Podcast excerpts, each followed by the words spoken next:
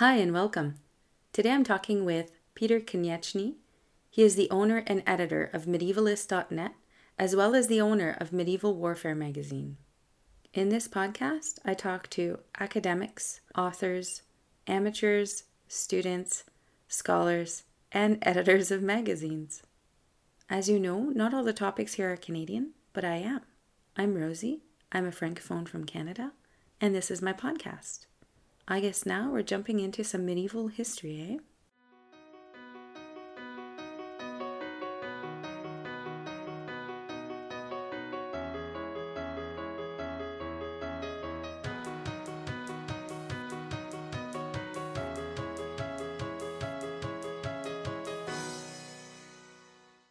Today I'm talking with Mr. Konieczny. So, would you mind sharing what your topic is today? Yeah, I want to talk about like the Mongols in the Middle East. Topic not too many people know about. Something I, I wound up getting interested in and it goes back to the early 2000s when there was the United States invasion of Iraq and there was all these reports saying, "Well, this is the uh, worst invasion of Baghdad uh, since the Mongols." You know, because they were running off numbers like, "Oh, you know, eh, you know, everyone was killed, or two million people were killed." It, it got my interest, so I started doing the research in that and there's been relatively few books that would happen like the mongols in the 13th century this is the uh, era of genghis khan and his uh, descendants and uh, world conquering but I wanted to take a look at that kind of story, and, and I found really fascinating things that were happening at this time, where you have the Mongols coming in.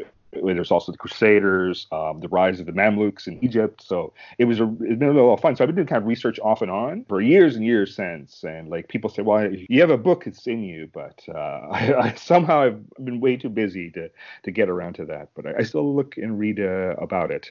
Perfect. And I guess, have you touched this topic on your own projects? And if so, do you want to mention a little bit of the project that you're working on now? Uh, well, like the two things that keep me as my day job is I'm the owner and editor of medievalist.net, which is kind of like the largest online portal for any information, news, articles about the Middle Ages and I've been doing that since 2008. And uh, four years ago, I also took on the job as the editor of Medieval Warfare magazine. And so that's a print magazine based out of the Netherlands.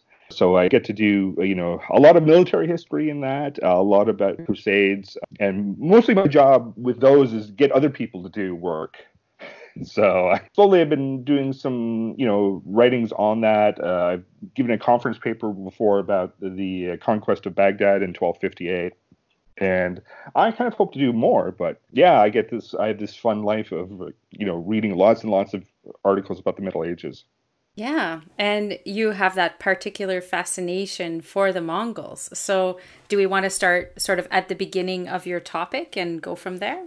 Yeah, yeah. Like so, the 13th century, you see the rise of Genghis Khan and the uniting of the various uh, Mongol tribes, and they spread out and quickly start like conquering their neighbors and developing this empire. And so uh, my research kind of starts off with counters into the Middle East and starts by fighting an empire called the Khwarazmians. They drive the Khwarazmians into the Middle East in what's left of them and then Mongols are kind of on the outskirts where they conquer or basically take over or oversee various kinds of kingdoms. Like, so the Armenians would be subject to the Mongols by the 1240s. Various parts of Iran would be subject to the Mongols. But there's a point where there's three brothers, uh, Khan, Kublai, and Hulagu Khan. And Möngke is the ruler at the time. He sends Kublai to conquer China, and Hulagu he sends to the Middle East. And his idea was you are to conquer everything from Afghanistan all the way to the Nile River. That is your kind of mission. And uh, this happens in the 1250s that he kind of sends this army. And it's kind of a slow movie. It takes a, a, couple of years just to get them going, but it is like hundreds of thousands of soldiers that are put into place that with their first objective is to defeat the Ismailis that are, uh, have mountain strongholds in Iran. The idea was also to subjugate the Abbasid Caliph in Baghdad, as well as conquer Syria, Cairo, everything like that. And the, I think like the idea was, well, we'll do it by force if we have to, but they were always kind of hoping that they would just surrender. But this huge army does invade, and it takes a couple of years to kind of conquer Iran, and then they decide again to move against uh, Baghdad, against the Abbasid Caliphate. So now we know who Genghis Khan is in history, but back then, was his name, you know, scary to them? Had they heard? Did he have a reputation? Yeah, Mongols certainly gain a quick reputation as quite horrible people among the, a larger threat. There were whole cities in Central Asia that were destroyed and everyone killed or enslaved. So they even the Khwarazmian Empire that they they fought against was reduced to almost nothing. Like the last group was just a band of mercenaries that were traveling around the Middle East. So there was quite a lot of fear. You know, every kind of leader that, that everyone else who fought against, they just weren't good people or they weren't tough, but we're going to beat the Mongols. Even the Abbasid Caliphate, you know, is not they didn't take it as seriously as they should have. You know, there's uh, one point where the Mongols and the Caliphate both have alliances with the ruler of Mosul, and uh, the the Mongols tell him, "All right, we want you to start preparing uh, ships. We want you to get a fleet ready." Uh, meanwhile, he gets another message from the Abbasid Caliphate saying, "We want to get musicians ready for us." And ruler of Mosul is like, oh, you know, pity the caliphate. You know, like you compare these letters, so pity the Abbasid caliphate. You've mentioned that Genghis Khan and the brothers they wanted to take over all this land. Do we know why they want to take land? Is it just because they wanted the land, or are there other reasons?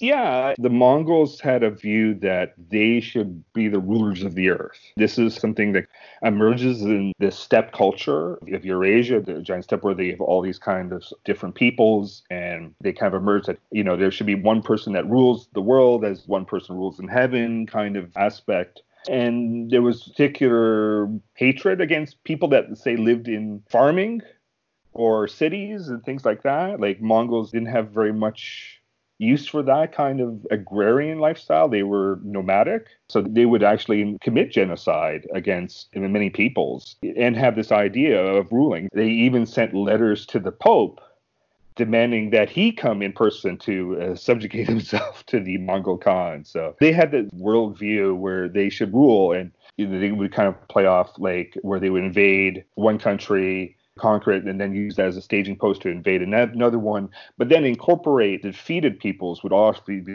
be incorporated into the Mongol army. So it was very interesting how they kind of developed where they had like a very multicultural force. They would have Chinese engineers, which they actually brought on their campaign to lead the siege machinery against Iran, against Baghdad, things like that. And, you know, we're talking thousands of people that, you know, they were involved in that. But they were very much a world conqueror uh, society. So. And I know you love the warfare part of it. So let's get down to that. So, what were some of the tactics, maybe some of the armaments they had? You know, did you want to elaborate on that too?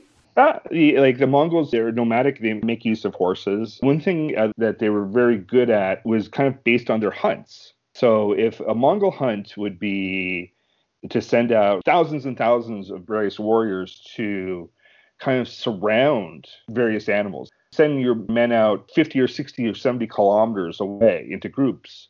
And their idea was to kind of push animals like herds into one spot. So, um, what you would get would be eventually, you know, after like weeks of kind of planning and and for they would actually converge different herds of animals and beasts and stuff like that into one little area. And then they would attack.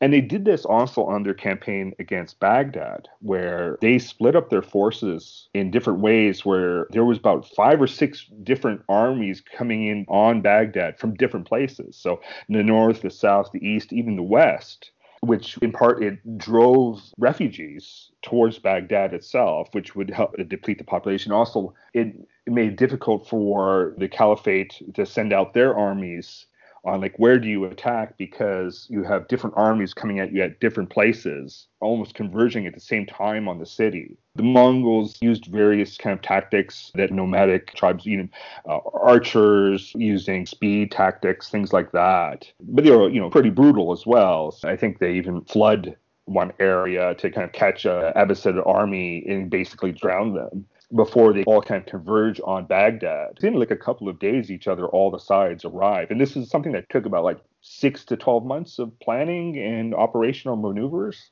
And they kind of launch on this siege where uh, they're basically attacking the city from all sides. It's a very conventional siege afterwards again the accounts are pretty kind of vicious in like the kind of these opening stages where they are able to kind of get people to surrender and then you know they get people to surrender and convince others to kind of fall back uh, or to quit as well. But at one point, like they basically um, take a lot of these soldiers and commanders that have surrendered and take them a little away from the city and then execute them. So, you know, with kind of promises. And they do this before, I think, to get rid of any kind of possible threats to the city, but leave it uh, basically exposed. And then they attack, they basically force it to surrender the idea that the Mongols killed, you know, two million people, that's not true at all. Like the looting of Baghdad, while it was very destructive, it wasn't by population like a massacre. That doesn't seem to have existed. From you know what we can see in the sources, you know, that's a very kind of carefully staged where individual commanders of the Mongol army are given like little areas to do with as they wish, but like the residents are can be sometimes pretty canny and give the Mongols some things, but you know not have their houses being burned down or looted. Like there's a great story of this um, kind of famous musician. He, he was retired by then, but you know he was fairly wealthy, and his neighborhood is given over to a Mongol commander who arrives and all right, let's you know we're going to give him gifts and stuff like that. And he's basically he rounds up everyone in the neighborhood to say, hey, all right, we're going to give him so and such and such on on day one.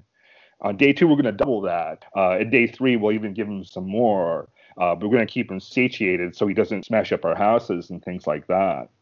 These are terrible stories, to be sure, but um, you know, later on, a hundred years later, there's claims there's two million people die in this siege.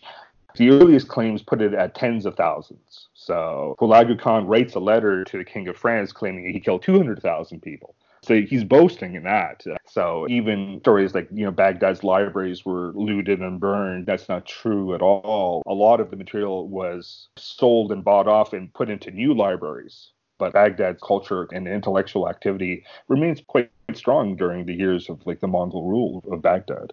That's really interesting. Yeah, that's a lot of misinformation, I think, when it comes to them. And I also wanted to know so they conquered different lands and different peoples, different cultures. Did they use their technologies to keep um, attacking? Like, have they adapted some technologies in their warfare? Yeah, you could definitely see it with the siege siege works, uh, especially making use of like uh, engineers out of China. They certainly, you know, would have a lot of the armies wouldn't be Mongols, but would be of other people. The Mongols were very good at developing administrations for the kind of subject peoples where they could make use of their talents and they could also make use of resources and things like that. The Mongol army, being a nomadic army, has its own challenges, especially when it comes to keeping horses fed and watered. And that's actually usually how the biggest difficulty for them is logistics especially going into Syria, they only have a limited amount of time. If you're thinking like a typical Mongol soldier has up to 10 mounts with him. So you could have literally like hundreds of thousands of horses that all need to be fed and watered and it really kind of limits the Mongol campaign. So they often have to make use of like auxiliary troops to do a lot of their fighting. They're nomadic and they have all these horses. That was a big part of their warfare. How did they use horses to their advantage? What was sort of the reason they use horses the most? You have the kind of speed and mobility. You could move armies 30 or 40 kilometers a day, which can be far faster than like an army on foot on the battlefield, Mongols cavalry would come in have their horses go full tilt for a while, where they've used like archery tactics, where they're firing arrows from a distance, uh, wheel back, return back to their side, then jump onto new mounts for fresh and keep that kind of fighting going. So often counts of war, say in Europe and things like that, they find it really difficult to engage the Mongols in kind of hand-to-hand combat. Like the Mongols are just withering them down with arrows without them having really a chance to fight back.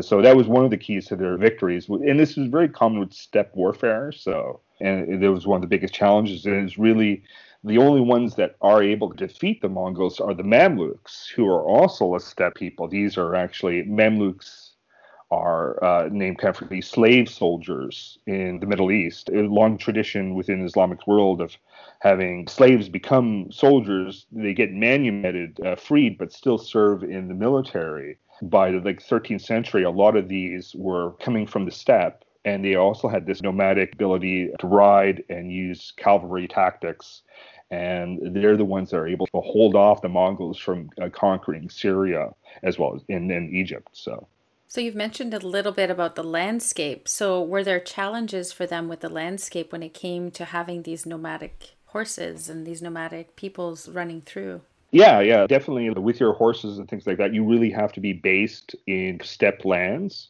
So even once they conquer Baghdad, they literally have to leave it to officials in the city to kind of govern themselves with a couple of Mongol overseers. The Mongol forces would they would have been based where roughly is right now Azerbaijan which is a good kind of area to be for raising horses and things like that.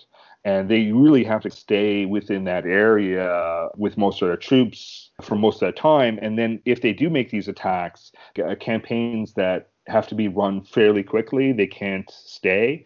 Kind of think of, you know, as I said, like you have hundreds of thousands of horses drinking from a river that river dries up really quickly. so the main Mongol challenges when they were trying to con- conquer Syria was they could go in and capture Damascus and Aleppo and the other cities, but they couldn't maintain their troops. And so um, they go in in 1260, they conquer all, pretty much all of Syria. But then Hulagu returns back to the Azerbaijan area, leaves about 10,000 men behind, and they are defeated by the Mamluks who regain everything on the Syria. And then what you see is this kind of border warfare between the Mamluks and the Mongols that goes on for another, you know, 50 odd years. And since they were nomadic peoples, did they have scribes that followed them, or do we have more sources with the people that were conquered? Well, we have definitely more people uh, sources about the people who are conquered. Like there are some Mongol sources, but they're fairly few. Meanwhile, like we have plenty of accounts from, say, chroniclers in the Middle East or like chroniclers associated with the Crusades that talk about the Mongols. So yeah, most accounts are by their victims, which you know again makes probably why the Mongols get such a bad reputation. So. Yeah, definitely. So the Mongols swept through the countrysides and do we have an idea of the time it took for them to go from where they began and how far in they got to their campaign? Some of these campaigns take years of movement and planning, but a lot of that can also be slowed down by feasting and and doing the politics. When it comes to you know a, a, campaign, like you, it could take a few months to maneuver, say, an army that's based in Iraq into say Syria towards Damascus. But troops could be moved fairly quickly, and uh, and communications could be uh, far quicker because you could kind of travel, you know, send horses, send pigeons as well to send messages. So there was always kind of lines of communication. But yeah, it's, it's interesting, like you know, how fast can armies move in the Middle Ages? Is that's always one of the kind of interesting questions. And uh, cavalry, you command an army, you know, fifty or sixty thousand of that. There's a lot of planning and logistics just into moving them around. So. And what is maybe or what are the biggest wars that we know of? And can you just sort of run us through what happened and, you know, how they won or how they lost? Oh, uh, we have various accounts of, say, even the Mongols in Europe. Uh, there are attacks into Poland and Hungary, in Romania as well. There are kind of very famous battles there uh, where they basically the king of the Hungarians, wipe out his army, and then take control of that whole kingdom for several months. So the saddest things I've read are these accounts of people that are trapped in Hungary trying to get away from Mongol armies. We have Mongol accounts into Mongol conquest of China at the time. The Mongols try, they attempt to invade Japan twice. Uh, and there are famous accounts of uh, Mongols attempting to land on the shores of Japan with huge fleets. Uh, And then you also have internal Mongol warfare. As this is happening, Mongol Empire splits into four different Khanates. The most famous one is the Yuan Empire of Kublai Khan's Yuan Empire controls Mongolia and China, and then you have another based in Central Asia. You have another based in what's called the Golden Horde in Russia. You have Hulagu's Khanate becomes known as the Ilkhanate, so and they rule the Middle East. And you have this, you know, you have massive battles between the Golden Horde and the Ilkhanate as they're fighting for the control over lands that are very good for grazing and things like that. So sometimes the accounts are, are a little quiet on details. You'd love to know like 200,000 people met on this. You'd love to hear greater accounts of what happened, but there's certainly a lot of warfare. This is during the 13th century is probably the you know century of, of the rise of the Mongol empires, and by the uh, 14th, those empires are all kind of collapsing or merging into something different, like the Ilkhanate uh, following the Islamic path and become more urbanized. So by like the early 14th century, we consider them like a nomadic army. They're just more of a large semi-Islamic world. So but they're all very kind of quite interesting. Yes, I've done lots of kind of looks at different kinds of battles. Interesting where like there there's at one point uh, in the early 14th century that uh, they've almost conquered Damascus. There's just like one fortress holding out, and the scene is almost the whole city around it is kind of in ruins and there's this fighting that's taking place within the ruins around and they're just trying to set up siege machines to take out this fortress. And at night the defenders would come out and destroy the siege machines. And and uh, yeah like a very fascinating thing where the mongols are almost able to conquer if they're able to conquer egypt we probably have seen the rest of Europe also fall, uh, just because there's even the Ilkhanate was looking towards attacking Europe at a point. Like they, you can kind of sense that they were kind of wondering, you know, what the King of France. They were thinking he could be a challenge uh, to, in their kind of worldview, someone that they had to kind of overthrow. So, but yeah, and, you know, it's it's a fascinating kind of time of history what did they use for this warfare? Like, what were some of the main elements of their weapons and their weaponry? Uh, like in, in, battles, they would often, yeah, be arrows. They had various different types of arrows, how much penetrating power, if you wanted to make noise, things like that. Um, there are accounts of that. Like in siege warfare, we get the use of what they call nafta, which is a fiery substance. Uh, this is almost a precursor to gunpowder the Mongols are able to kind of make use of that during their siege of Baghdad. Like once they run out of you know stones to throw, they start cutting down the trees, the palm trees, and tossing them into the city as well. So uh, siege warfare can be you know fairly typical across cultures. Once you learn how you know certain tactics being fairly effective, they applied around the world. But what the Mongols you know could is they had the resources to maintain sieges.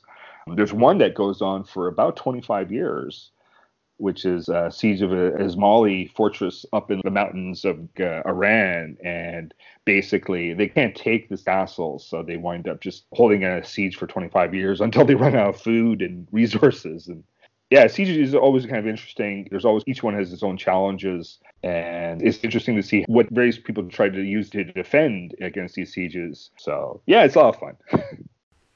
Absolutely. And do we know what kind of armor they were wearing and how effective it was? There's not really good accounts of like what the armor is, especially for soldiers. It, there would be like leather, but silk and things like that. You know, it's not something I've looked at too carefully. There's uh, silk being that kind of where like you get a shot, like the silk won't rip, right? As opposed to like you know regular cloth, it will go through. But a silk that way, you almost say, you know, oh, I'm going to pull it out. You know, the blade will kind of come out without tearing up the insides of you. So you mentioned earlier how we had accounts from some of the crusades. So how did that happen? How did they meet or, you know, what kind of contact did they have? Yeah, so in like 1259, 1260, when the Mongols move into Syria, they're also moving into areas of the Crusader states. This causes quite the panic right away among the various crusades. There was fears that they would have to abandon nearly everything. There's only one real clash, which is a town called Isidin, where a Mongol army reaches it and attacks and conquers it. And basically, the Crusader leadership hops onto boats and you know, flees to an island nearby to escape. That puts a lot of fear. So that the Crusaders at that time ally with the Mamluk, let the Mamluk army pass through Crusader territory unmolested to confront the Mongols. That's the kind of a time where we have Crusaders, say, Muslim alliance. After that, the Mongols do see the Crusaders as potential allies against the Mamluks. And they try repeatedly to send envoys into Europe to form an alliance, which doesn't get very far most of the time because the Christian leaders in Europe are very fearful of the Mongols because of the attacks in Hungary and Poland and things like that. Uh, they were very wary about cooperating.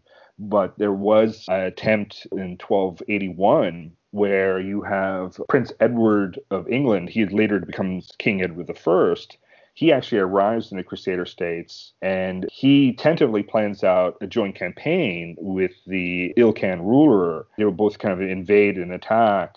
What my research looked at, it looks like Edward gets played by a Mamluk spy who pretends to convert to Christianity, gets his year, and he convinces Edward to send his armies south instead of north. The south to go and attack a castle that wasn't particularly important instead of marching his troops north to meet with the uh, Mongols as they're coming from northern Syria. The Mongols eventually have to return. The Crusaders return back to Acre. Uh, this spy then basically tries to assassinate Edward in the middle of the night and almost does. Uh, this is a, a, very close call for him. So that was the most hardworking attempt to have a common goal. But uh, afterwards, like the Mongols really do try to convince the Crusaders to fight with them against the Mamluks. And this really prompts the Mamluks to take out the Crusader states. And then the 1270s, 1280s, and finally in 1291, they conquer the Crusader strongholds and finally defeat them at Acre, and then the last Crusader state are gone. And that was basically they were worried about their flank if they were going to be attacked by the Mongols. Yeah, so it's interesting kind of uh, challenges they have there. Afterwards, you can still talk about like crusades being planned out and say, well, we can try and get used to the, the Mongols in the Middle East, or they would call them the Tatars, or like they would kind of you know lump them in with legends of you know Christian rulers in the East and see it as a possible way of converging on Cairo and things like that. But they were never able to develop this uh, alliance to take out the Mamluks. So you were saying how the Mongol Empire basically split off into four main groups. How long did it take before it started dissipating? Well, the the Ilkhanate by the around year 1315, the uh, Mongols and the Mamluks finally make peace, and about 10 years later, the Ilkhanate starts to crumble from within. Basically, one ruler dies, his child's too young, so it starts a bunch of conflicts. By 1330s, it's gone. So they're kind of the first one to go. Golden Khanate that's kind of based in what's kind of like Russia today. That lasts to the 15th century as a power, but eventually you have the kind of rise of Moscow that supplements it. The Yuan dynasty runs into the 14th century and then gets overthrown into the Ming dynasty. And you kind of see like slowly but surely the threat of the Mongols dissipates. It's interesting, like, you know, like today we have like Mongolia and they certainly have a lot of pride in Genghis Khan, but uh, yeah, I don't think anyone's very worried about Mongol attacks these days. So. And these days, what are some of the cultural traces that we see? Is the language still similar? Have they left a mark in other landscapes, maybe? Well, they certainly left a large mark in kind of destruction of the Mongols. And in the sense there are these kind of great towns like Samarkand that were considered one of the leading places in the medieval world that are were totally decimated. Um, this is a time of a lot of cultural transference. Uh, you know, we have like Chinese scholars going into Baghdad, into the Ilkhanate. We have a lot of connections in trade and things like this. Is the Mongol Empire it allows for merchants and travelers uh, to cross. That's why we have Marco Polo being able to come from Italy all the way to China. Is this kind of system that's in place, and there's this flourishing of ideas and technology, you know, that we come across in you know printing and gunpowder and uh, even money the idea of printed money paper money comes in from china and was attempted in iran for a time in the 14th century. So you have that. For a long time a lot of national histories have really portrayed the mongols as an enemy as, as a people that really just wrought destruction And that's not quite true, though. You know, there are a lot of wars. They also brought in a new way of thinking, a new kind of new governments, and brought in more connections for various peoples in the way of, you know, globalization within the Mongol world. So, uh, so it's very interesting ideas. Uh, yeah. Side note: the Mongol Empire also reminds me a bit of Rome. You know how Rome just grew and grew and grew, and then it outgrew itself. It feels almost like the Mongol Empire also kind of outgrew itself. Yeah, yeah, certainly. Like they're the largest land empire in history. It's interesting. Like it produced a lot of fear and trepidation, which is in many cases quite justified, right? You know, reading some of the accounts, it's uh, just terrible of atrocities committed and then as a historian, you kind of have to balance that out with this is also you know a time that once the Mongols did conquer, this can be a, a, bit of a renaissance for many of these places. Under the Ilkhanate, the center of the scientific world would have been based in a place called Maraga, which is in, in present day Iran, and this uh, astronomy observatory that the Mongols used their patronage to bring in scientists and scholars from around the Mongol world would converge here. One of their main projects was to study the movements of Jupiter so that was their idea is we're going to plot out how does Jupiter move around the solar system. And it was a, obviously a 25, 30 year project to figure that out. But it, that was arguably in the 13th century, the center of learning was this place in Maragheh. It's kind of famous accounts of that. Today, you know, mostly just that place is a pile of rubble, but at once it was where all the scientific instruments, best places to go. So it contributed a lot of cultural, intercultural learning and practices. So. So I guess at the end of the day, the thing we should remember is not just the conquering, but maybe their imprint that they left. Yeah, you, I think you have to take a holistic view of these things. It, it, certainly it makes a fascinating story, you know. And yeah, I hope that I can I tell it more if I can in like medievalist.net and medieval warfare. But yeah, it, one reason you want to look at history, you want to see it from different perspectives, and you know, hopefully you can gain appreciation of different points of view. So absolutely, absolutely. And I'd like to ask this question. So, if you had a time machine, what period of history would you be interested in? Um, I certainly would love to see myself in 14th century London. they, you know, I've I've done a lot of research on that, and just to be able to walk around the streets of that city, I'd love to. Like, if I if I had a chance to meet, it would be probably like you know to talk with various chroniclers uh, Matthew Paris would be an interesting person, the uh, 13th century English historian. I could, you know, uh, I'd love to not necessarily be at the great moments of history, but uh, just to explore the world as I could. Maybe, you know, probably maybe around 1300 would be kind of fascinating time because I think I, you could wander about quite a bit uh, and travel and see the world. So. Yeah, that seems pretty fascinating around that time. Yeah. So I just wanted to say thank you for coming here and talking to us about Mongols. And of course, any other type of medieval history, people will absolutely have to go and visit your website. Yeah, yeah. You know, we've got a, a great kind of band of supporters with medievalist.net. Um, uh, we have a Patreon for that.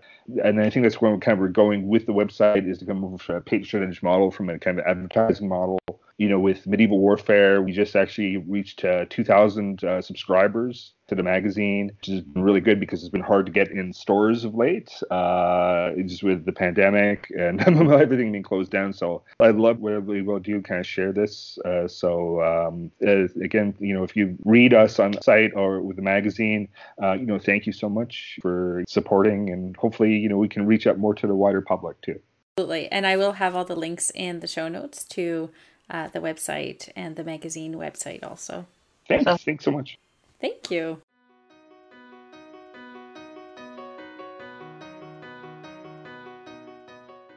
Thank you so much, Peter. That was really enjoyable. There are no book recommendations, but I will absolutely recommend that you visit medievalist.net. It's a great resource and a fantastic way to read about different medieval topics. You can find me on social media Instagram, Facebook, Twitter at Historya. You can also visit the podcast, history.com.